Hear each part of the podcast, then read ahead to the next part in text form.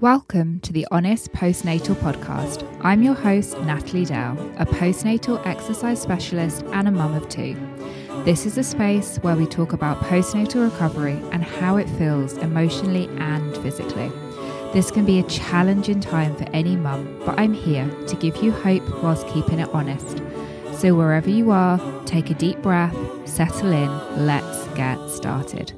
Hi, Lyanne. Thank you so much for joining us today. I know you're a mum of two, a postnatal campaigner, and a author of a book, an amazing book called Your Postnatal Body. So thank you so much for joining us. Oh, thank you very much for having me. I'm really excited because I remember speaking to you. I think it must be it was after Ethan's birth, so five years ago now. Oh my gosh. Uh, yeah, that seems so long ago, doesn't it? It does, but it was definitely after Ethan's birth. I think you had posted something somewhere and I responded and I was trying to remember if it was um. you were working on or um, Yes. Yes. So you first came to me through um, one of our online communities, um, which was on Facebook. And then when I was researching for the book, your experiences really resonated. Um, and then we had our first chat when I was, um, yeah, when I was doing the research for your postnatal body. That's right. Yes, yeah, so it was five years ago, and then we've kind of kept in touch. And I feel like you know my birth story really well, but I don't know your birth stories or your postnatal stories. And how you got into all of the work you do. So where should we start? Where would you like to start? Um, I guess it starts with the kind of crash down to earth that I had after my first son. Um, and I often say that that experience really changed me um, in in ways I couldn't have man- imagined in that it made me very political. It made me more of a feminist. Um, I was incredibly shocked by how the treatment of mothers changed once they'd had the baby. Once you were no longer a vessel um, and you just became a side dish to the main event, um, which is the baby. And whilst you, as a mother, are of course concentrating solely on the baby, who the hell is concentrating on you? no one in the UK, really, isn't it? Is the answer, unfortunately. Yeah, it was. I mean, it was just a, such a big shock. Um, I think I'd I'd heard a lot about birth um, and had kind of expectations around that, but none around postpartum. And it was a uh, it was kind of pre or just in the start of like kind of the more open Instagram kind of phase. I wasn't even on Instagram.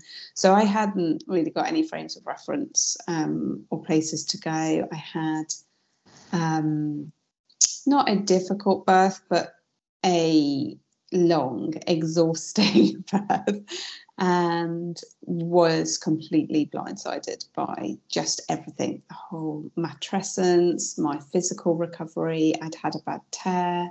Um, I'd lost a lot of blood. I was exhausted. Um, and then I had hypervigilance because there'd been some concerns about the baby at the end of the pregnancy, at the end of the birth. Um, so I had all that to deal with. And as a first time mum, and I was in a new area, and it was just everything was like a cascade of uh, worry and um, apprehension and pain. And I couldn't breastfeed. And yeah, it was a lot.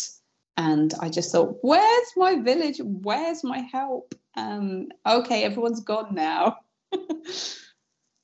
I think it can it can really feel like that, can't it? Because I I know we've spoken about this before, but it is. And when you said the side dish, I love that because I always say it's like the woman's like the sweet wrapper.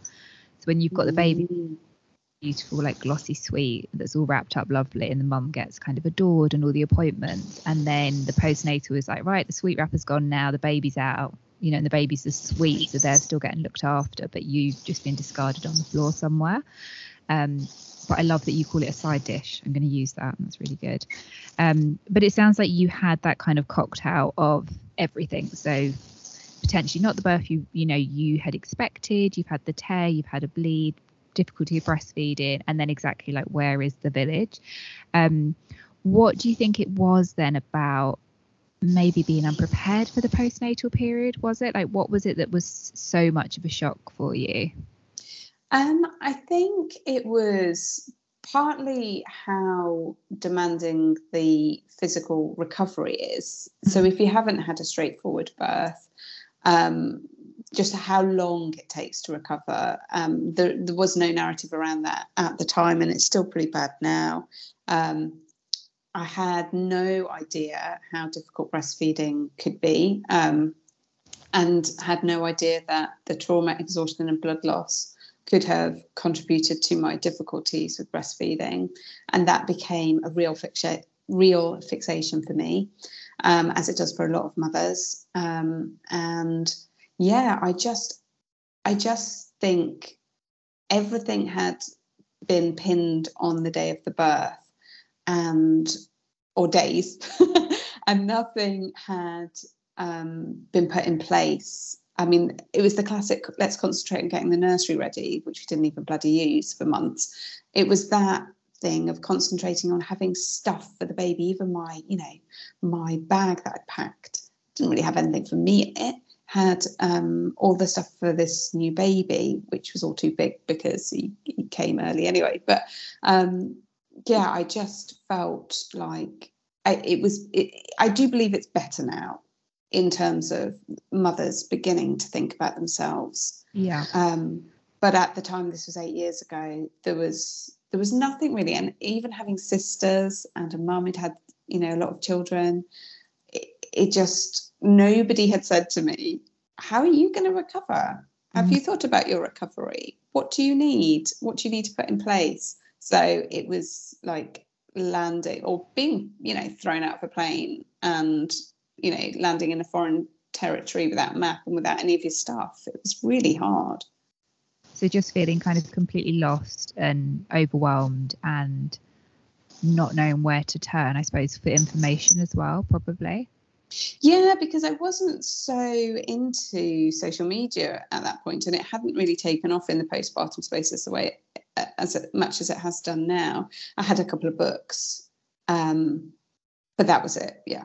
But I'm guessing as well those books, like if I'm thinking back even to five years ago, it, those books were so like fixated on the pregnancy and the postnatal like sections normally like at the very end, and it's like a tiny bit I think they were. I had. Um, I think it was called like the first weeks with your baby or something. It was all about baby and child development, which I absolutely devoured because I was so interested. Because the most interesting thing to you is your baby and and how it's developing. But the one book I did also order for myself, or somebody may have got it for me, was um, was a book. Oh my goodness, I'm not going to remember the name correctly, but it's something like Things I'd Wish I'd Known. And it was put together by the founder of Mumsnet, and it had all these authors talking about um, different parts of motherhood. It wasn't just postpartum, but I was like, oh, okay, yeah. You kind of have to think about yourself as a mother now and your new identity and what that means. And that possibly was the start of me recognizing that I had to figure this all out, this new role, and not well, I say not just prioritize my baby, but I absolutely did. Um, I was fixated. But I think I had that kind of slow dawning that, okay, I need to start creating some space for my recovery and my transition into motherhood. But it's really hard, isn't it? Because if you're not prepared and no one talks to you about it, you do just fixate on the baby because that has been the build up. And the build up is you being pregnant, the day of the birth, or yes, the days, you know, depending on it is. Um, and those first few weeks of, yeah, you know, how do I breastfeed? How do I do this? But I think there again, there it is better now, but it's still not amazing. And I think most mums are still fixated on the birth and the baby. Um, so it's very difficult to prepare for that change, isn't it? And I think partly as well, you know, it, it it becomes so hard to prepare for for becoming a mother. And and you kind of can't explain it to anyone can you? You know how how it feels and and everything that goes on. So it's it is a difficult time to navigate. I, I definitely agree that you can't um, explain it to somebody, but I think we can try a bit harder. There's all this stuff about scaring the horses and, you know, spooking new mums and, and whatnot. But I think gently um, introducing ideas around postnatal recovery and matrescence um, are so critical so that it plants that seed with mums that maybe they do need to have a plan in place for themselves postpartum.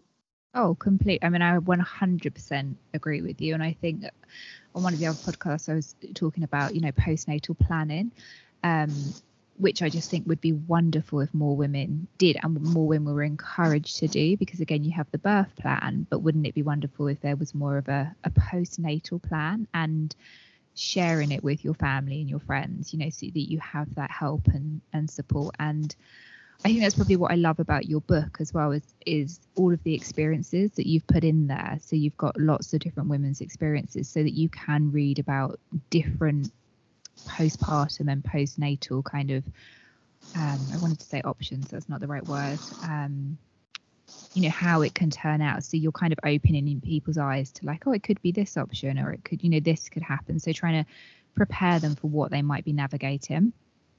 Absolutely. And i think actually the postpartum plan um, part of my book is the most important bit of it um, really. And i would be really happy if people just ripped that out and stuck it on the fridge so that everyone could see that there's going to be all these things that are necessary after the birth to help support the new mother.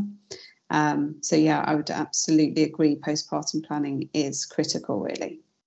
And how, so how did you write your book? How did you start campaigning? So, I know you were an author and charity consultant. So, with the first birth, was that then what kind of segued you, you know, to becoming more political? So, can you talk to us a little bit about that?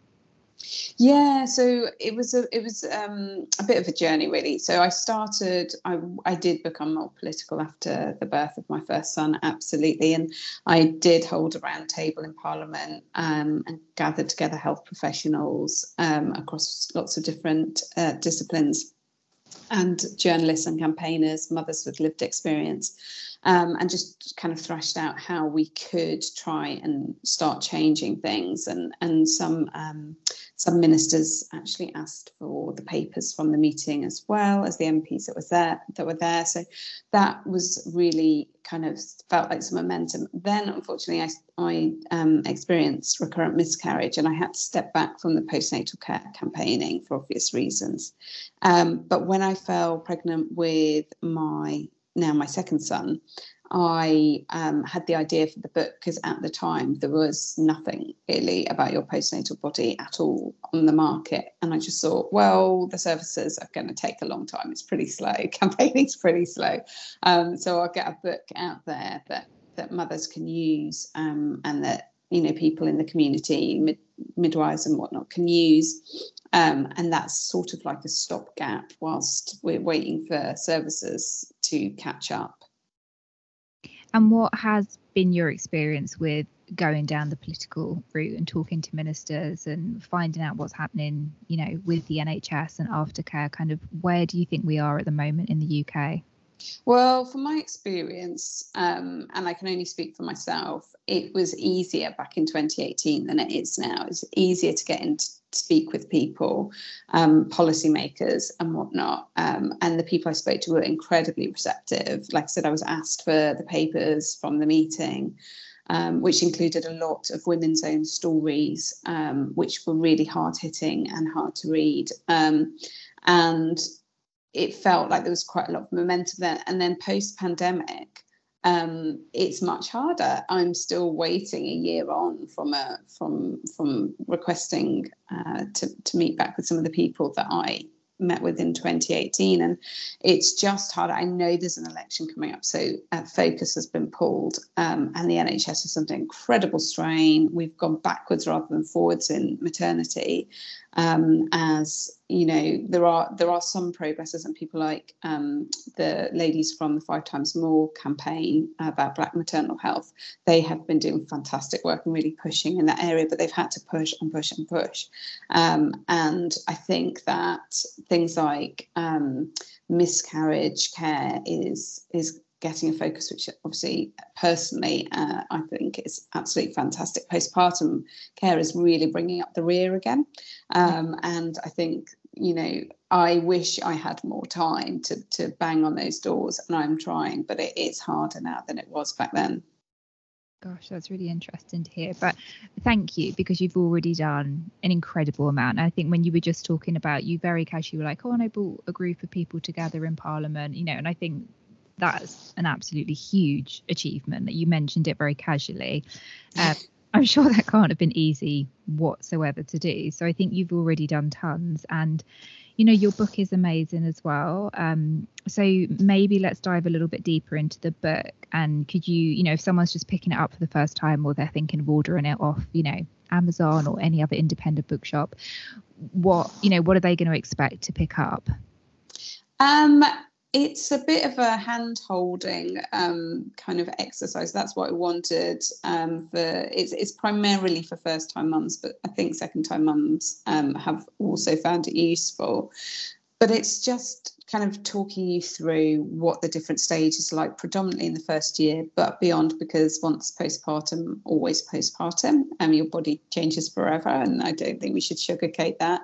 Um, and it's it's mostly about how to gain optimal health for the long term. So there's the acute phase at the very beginning, first 24 hours, first few weeks, where everything, you know, the changes are massive you are you're dealing with blood and leaking this, that, and the other um, uh, for weeks. And it's kind of trying to talk you through what you might need in advance of that so you get prepared for it or if you're in it what you can do to help yourself and then as you're going through the different stages and your body starts adapting or, or moving back into the positions that it was in before um, i'm talking sort of about you know your all your internal organs unsquishing and your posture changing and all that kind of stuff um, but some of these things are really long term, as you know, and take a lot longer to sort out. And it's about like at what stage can you actually do that? Because at the six to eight week check you can do certain things and you can go with prompts to your gp which i've put in the book um, to move things forward. But sometimes you're not ready to talk about things until six months nine months 12 months afterwards which is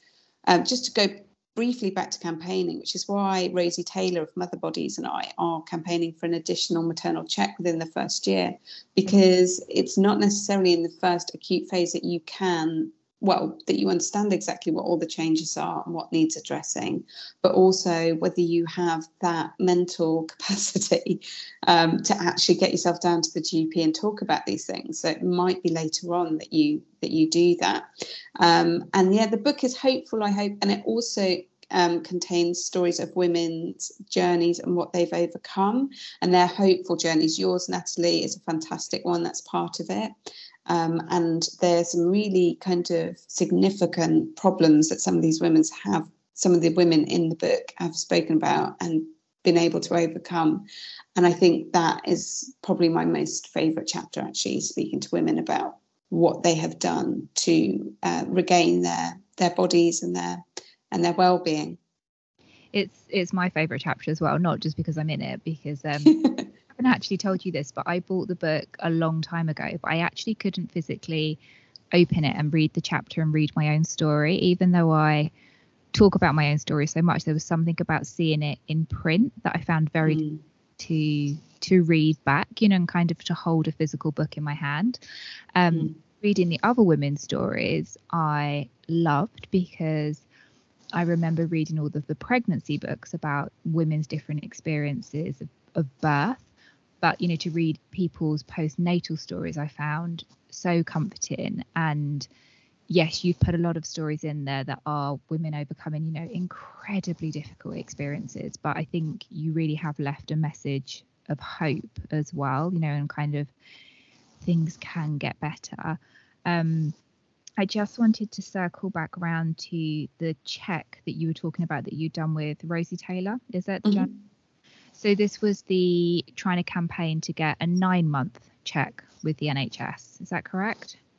Yeah, well, we're not putting a month on it exactly. There is a sort of pilot happening already, which I can't talk very much about, but um, it's between six and 12 months, we think, will be the sweet spot. We don't know exactly what point that would be, but it's just something that Rosie and I, and a hell of a lot of other people, if you speak to them, think is incredibly important. Um, and one of those people is a close friend of mine, Claire, who set up um, the maternal pituitary support group because she had a diagnosis of something that was caused by birth months and months and months afterwards that just would not have been picked up earlier with the way that the NHS frameworks are at the moment.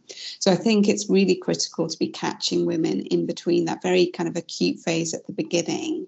Um, and later on, as you know, things go back or do not go back to normal. Yeah, I think I think it's a fantastic idea, and I think again that six to eight week check it is so much of it is about the baby which is you know completely fair but it would be great if it was evenly split. But i think you're right that even everything is still changing at that six weeks isn't it? Like your hormones are still changing your body's still changing. So it's very difficult to know at that six week check what is going to be potentially like a longer term thing. So I think to come back round at whenever it is six or nine months would be incredible. Um, so I'm really hoping that you you and know, you get that you get that through and it does eventually. If you're saying there's a pilot, fingers crossed. So um I think that could be such an incredible thing for for postnatal care in the UK. I think so. And I think, you know, my personal bugbear is this thing about um, when you have uh, problems in pregnancy, such as gestational diabetes um, and hypertension in pregnancy, and they're red flags for your future health. And I'm talking about optimal long term health. And obviously, these probably won't be discussed in a really quick six to eight week check when you've got your baby with you. Um, and it probably should be more stuff to do with your, your healing of your scars and, and, and your, how your breasts and your, and your mental health and all of that. But later on, you need to be thinking about lifestyle factors and how they affect these things that can affect you for the rest of your life, as well as the hormonal changes and thyroid issues. Um, so it, it is a personal bugbear of mine that those things that could be quite easily addressed and pelvic floor dysfunction actually um, they need to be addressed at this point. And I think um, it's common sense and it will save the NHS money long term. Um, so, yeah, Rosie and I are really time strapped, but we're, we're trying. We are trying. So if anyone's listening, let's just put that out there that has, you know, resources, time, maybe connections that could help you. We'll, you know, ask them to to contact you at the end to see if we can really get that going. But I think coming back to the um yeah, saving the NHS money, I feel like that with the pelvic floor, you know, if women could see women's health physio before birth, just for one assessment, you know, I think that could make such a massive impact on pelvic floor injuries and reducing the money that the NHS is actually then spending on trying to help women, you know, with pelvic floor injuries. I feel like if we put the preparation work in, there wouldn't be so much cost going out on the outcome afterwards. But that is so true. And, and that is one of the things that came out of the roundtable discussion we had in Parliament. And Pelvic Floor Patrol were also campaigning at the same time with the um, Chief Medical Officer. And actually, in the 10 year NHS plan, it says that um, all postpartum women should be offered this referral pathway to a women's health physio. Um, so that should have happened, but we know in practice that it doesn't. Um, that it just doesn't, and that's a, such a shame because you you've got it right. I mean, it would just save so much money long term, and it seems commonsensical. But I also think one of the problems is there aren't enough women health, women's health physios at the moment. Although POGP, I think um, you know that's something that they're trying to address. Um, but it's yeah, it, it's something that's critical and so easy to do in so many instances, um, women can can be helped by women's health physios if they're suffering with incontinence issues. So it's it's again it's quite frustrating.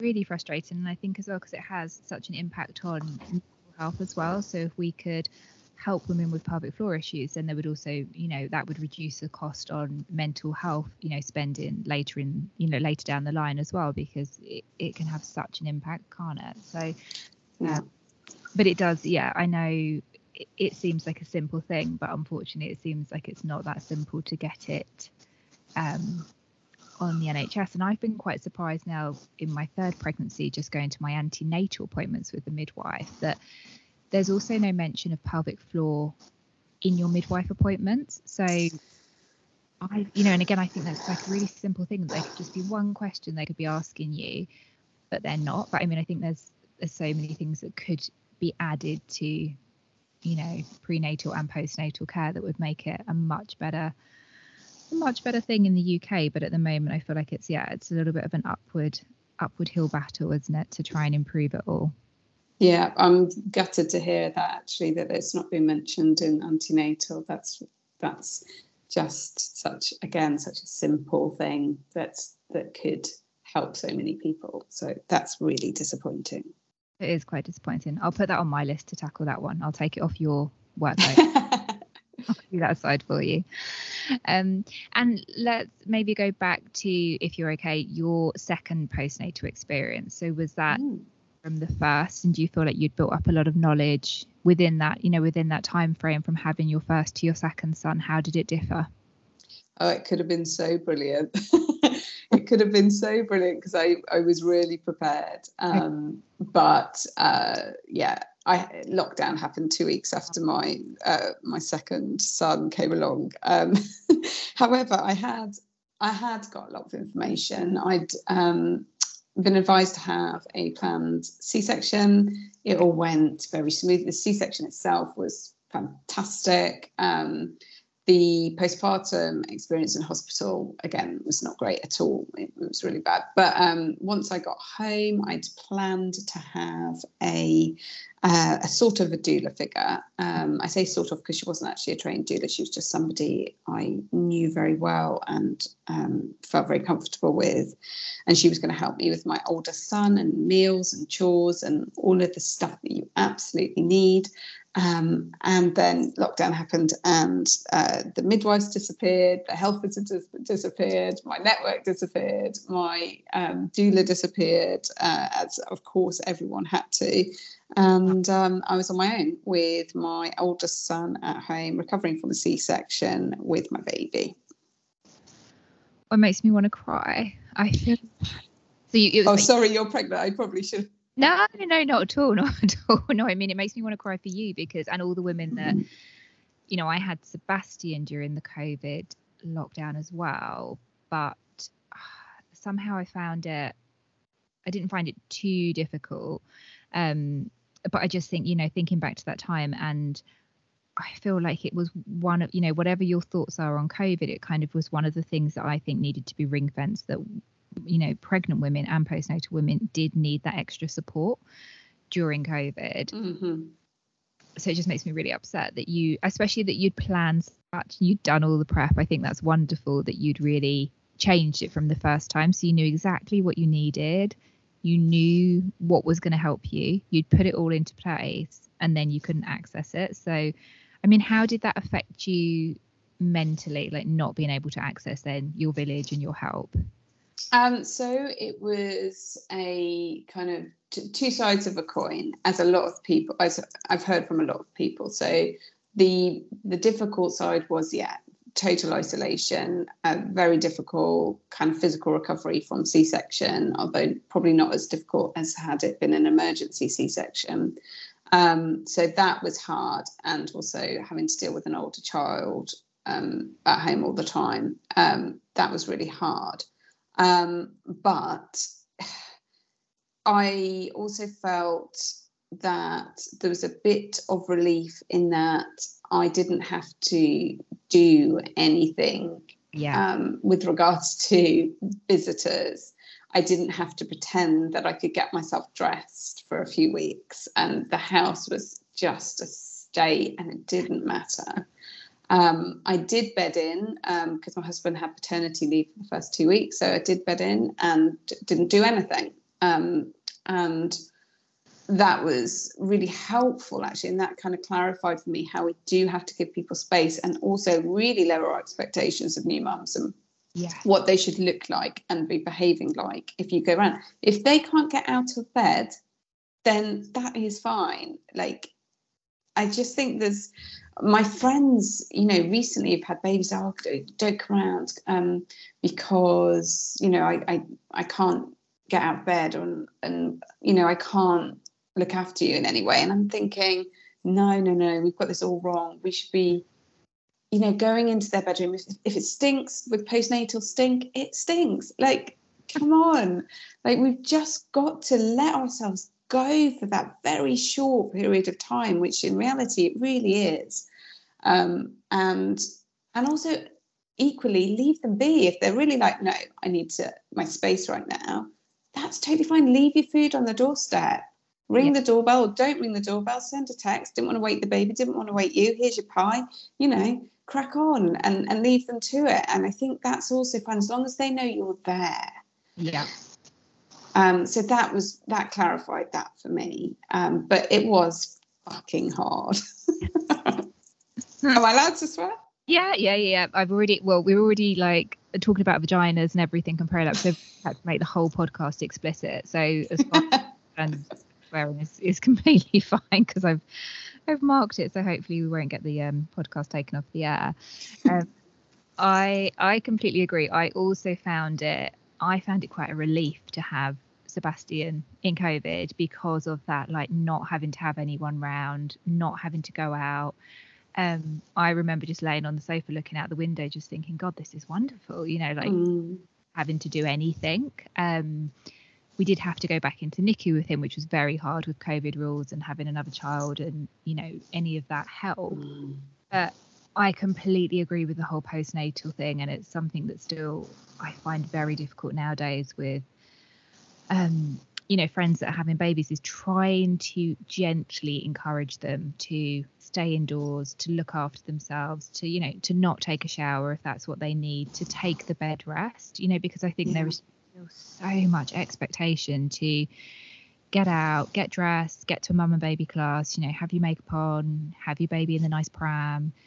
I think there's so much expectation. I think if we could go towards those cultures where the woman is looked at, you know, looked after at home and um what's the word, you know, treated like like a gift almost, you know, or it's that kind of that proper nurturing that they do so well in other cultures the bedding in the confinement the the bathing and waiting on the mother um, i think is something we have sadly lost really? um, and it's sort of looked down upon in our culture which is incredible. It's referred to as princessy according to sundas khalid who's a south asian midwife that i spoke with. Um, yeah, just really disappointing because it could those formative weeks and and setting families on the right path are the beginning of the early years that we talk so passionately about and we're forgetting one critical thing. We're not looking after we're not mothering the mother at the time that she needs it most. And um, i think we really need to look at ourselves as a society and say when did this happen and why did it happen? And we need to roll this back and we need to make changes. And that's more of a societal cultural shift than a st- systemic one. Mm. and that will take time rona. I mean that will take time and work and effort yeah it's just people like you like me um, like people in the media just banging that drum uh, constantly and reiterating the same messages over and over again. Yeah, and I think it was um, I think it was Laura Anderson from oh god, what's it, Love Island, who just had a baby recently, and she was out, you know, at some award event, and the headline was like, "Doesn't she look incredible?" You know, all the baby weight after having a baby, and it was like, yes, she can look incredible, but you know, again, we've got this emphasis on baby weight getting back out really quickly, you know, and mm. it like hiding the fact that you had a child, isn't it? It's like it's wonderful to be pregnant in the media, but then as soon yeah. as like we've got to hide all the evidence that you know somehow we got a human out of your body. like, yeah, yeah, exactly. Like it's uh, it's something that has to be shrouded in in secrecy, and you've got to get back to the thing you were before, which is a essentially a sexual being yeah. um, straight away. And and no reverence for a postnatal body, for that softness, for that having been a home. And it's, um, yeah, I mean, I probably would look at those pictures myself because of the way I've been conditioned and go, wow, doesn't she look incredible? Instead of, oh, um, I hope she's feeling okay. And, you know, I hope that she's looking after herself and, or rather, people are looking after her. Yeah. Um, and wow she's you know she's managed to get through pregnancy and i think she had a tough time. I haven't read a lot about it but i think she had quite a tough time of it mm-hmm. um, but there's none of that it's just like does she look fuckable still sorry i keep swearing sorry natalie and um and it's just like oh my god like we've got to get away from this and, and kind of have a little bit more respect for a mother's body yes respect for a mother's body. And I love the way you just called it like a home, like have you been a home? Because that's such a wonderful thing. Because you literally have homed like another human in your body. So obviously your body's going to change and you're going to look different and you're going to feel different. You know, it's like you've been two and then you're back to being one again. You know, and it's yeah, it's such a big change, isn't it? Um, yeah. So what do you think actually maybe what do you think that people can do that are listening you know if they feel up to it like what can people do maybe campaign work wise or you know what can people be out there doing trying to to change the narrative um, well i think it it probably mostly starts in your local groups okay. families and communities. Um, so what is there what provision is there? What can you do to help new mums have a look around what's already offered? What could you add to? There's often initiatives like um, you know organisations that provide meals to uh, older and lonely people, could you ask them whether they could add postpartum mothers, especially if they're single mothers, into that equation? Things like that. So grassroots stuff is really, really important. You could set up a meal train. You can really, really easily do that online for somebody you know who's had a baby or having a tough time postpartum. Maybe their baby's in NICU, um, and that's super important to be getting food to to those parents. And then it's like looking out for um, what is happening already, so that you can add your name to petitions um, uh, what are the APPGs doing? There's an APPG in Parliament on birth trauma at the moment. They've got um, stuff happening, or you know, that's quite new. So, kind of getting involved with Theo Clarke, um, or sorry, getting in touch with Theo Clarke and Rosie Duffield to talk about your own birth trauma experience. It all adds to the case studies. Getting in touch with Rosie Taylor on Mother Bodies and myself at the postnatal health community on Instagram, telling us about your postnatal experiences, because that body of evidence is what helps push um, things through. So, so getting stories um, and statistics. So, if we're doing call outs looking for statistics and um, and feedback on our Instagrams. That's helpful. Looking at the Five Times More campaign um, and the Motherhood Group and what they're doing. It, I think it's definitely worth looking at what people are already doing and seeing if you can add to it. Can you add your story? Can you get flyers out? Can you and again, what can you do locally? And if it's something really small, like providing one meal to one woman, that is enough because we're all so busy um, and under the cosh you know uh, these are predominantly going to be mothers listening to this. And i feel you it's so hard when you're pulled in every direction. Um, so just the simple things they do make a difference. I, I totally agree and i think that's really a lovely concept even if you just start with one thing and it's just one one meal for a new mum. I mean that it's a game changer isn't it actually? If someone brings you a hot meal i think that's just wonderful. But i think all of the work you've you've spoken about and i think a lot of it's happening on instagram or a lot of it you can find on instagram. Um, i know you mentioned theo clarke the mp and i know she's doing the i think it's october the 19th isn't it? Actually we'll make sure the podcast is out before that for the birth trauma yeah. uh, parliament. There's that going on and i think there's a few charities that are trying to do some work around that as well. And a kind of MASIC's doing amazing work. So there's and make birth better as well, which I'm a champion for. So I should definitely mention that one. They're doing a lot of good work too. Yeah, so there's a lot out there, isn't there? And I think you're right. If you can, if we can kind of help the things that have already started, it's kind of it. I feel like it builds a bit quicker than potentially starting your own thing. Um, yeah, I think adding on to that, and then sharing your story if you feel like you're capable you know, and if it's okay for you kind of mentally and emotionally, then sharing your own postnatal story mm-hmm. be really healing for for other women to hear these different experiences. Absolutely. I couldn't agree more. I think we are lifting that veil of silence and secrecy around postpartum recovery. And I think that sometimes you will never know how much that is impacting somebody. Um, but it is, it always is. Yeah, I feel like we should wrap it up there then. Have you got any words for a mum that's going through like a difficult, if she's listened to this, you know, she's in the park, she's had a really bad birth, she's walking her baby around and she's in those first few like postnatal weeks. Have you got any words of advice?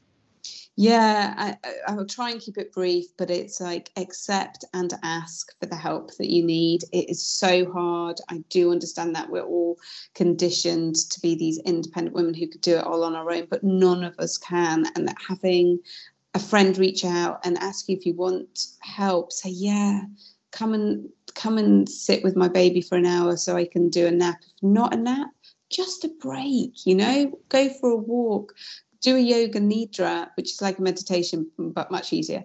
Um, and um, just those little things, and don't feel selfish about prioritizing yourself and your recovery, because you being able to recover and thrive means that your baby can too. That's such a good point. I think, yeah, to so looking after the mother then also looks after the child, doesn't it? Because I think one of my favourite phrases is if you don't look after the mother, then who's going to look after the child? Yeah, I, I 100% agree. Wonderful. Well, I just want to thank you again, A. Lyanne, for coming on here, but also just for all of the work you've done. I know you've mentioned your book, but just again, if you can just signpost people where they can find you and where they can get in touch for me.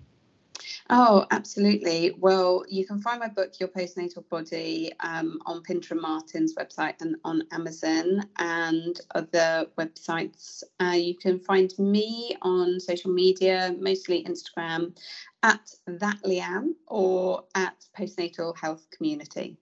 Wonderful. Thank you again so much. Lovely to speak to you. Oh, thank you, Natalie. It's been a pleasure. If you've enjoyed listening to the Honest Postnatal podcast today, please leave a review and hit the subscribe button. This way, we can reach more women with honest postnatal stories.